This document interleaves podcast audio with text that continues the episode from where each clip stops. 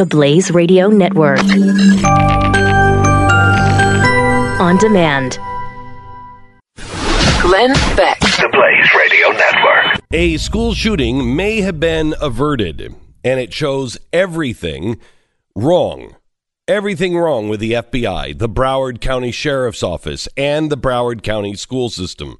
In fact, I hope somebody from those agencies is listening right now because this is an example of concerned citizens doing their part, real cops doing real police work, and it shows what is possible when all of the above come together.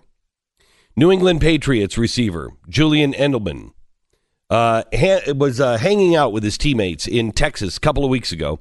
He got a disturbing direct message on his Instagram account. It read, Dude, there's a kid in your comment section that says he's going to shoot up a school. I think you should alert the authorities. So he immediately contacted his assistant back in Boston and asked her to look into it. Couldn't have been easy. He's one of the most popular wide receivers in the NFL. Finding one comment out of the thousands on her boss's Instagram would be like finding a needle in a stack, uh, uh, you know, or, or uh, yeah, a, a, a needle in a stack of, well, needles or haystack. No, it's needles. Eventually, she came to this message I'm going to shoot up my school. Watch the news. What did she do? She immediately called 911. A police officer arrived soon after.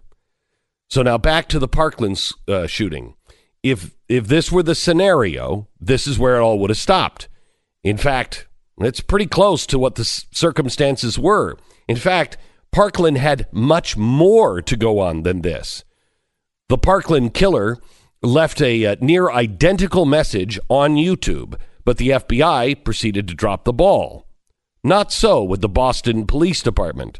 So the Boston PD assigned two detectives to look into the Instagram comment. They immediately made an emergency records request to determine if the user's email and IP address were there and available, and they used that information to trace his location to a town in Michigan. The Boston detectives then contacted the police in Michigan, who went right straight to the address where the message originated from. It is there that they found a 14 year old boy in possession of two rifles. The boy eventually confessed to making the threat and admitted that his anger was directed at the middle school that he attends. He has now been charged with a felony and is sitting in a juvenile detention center.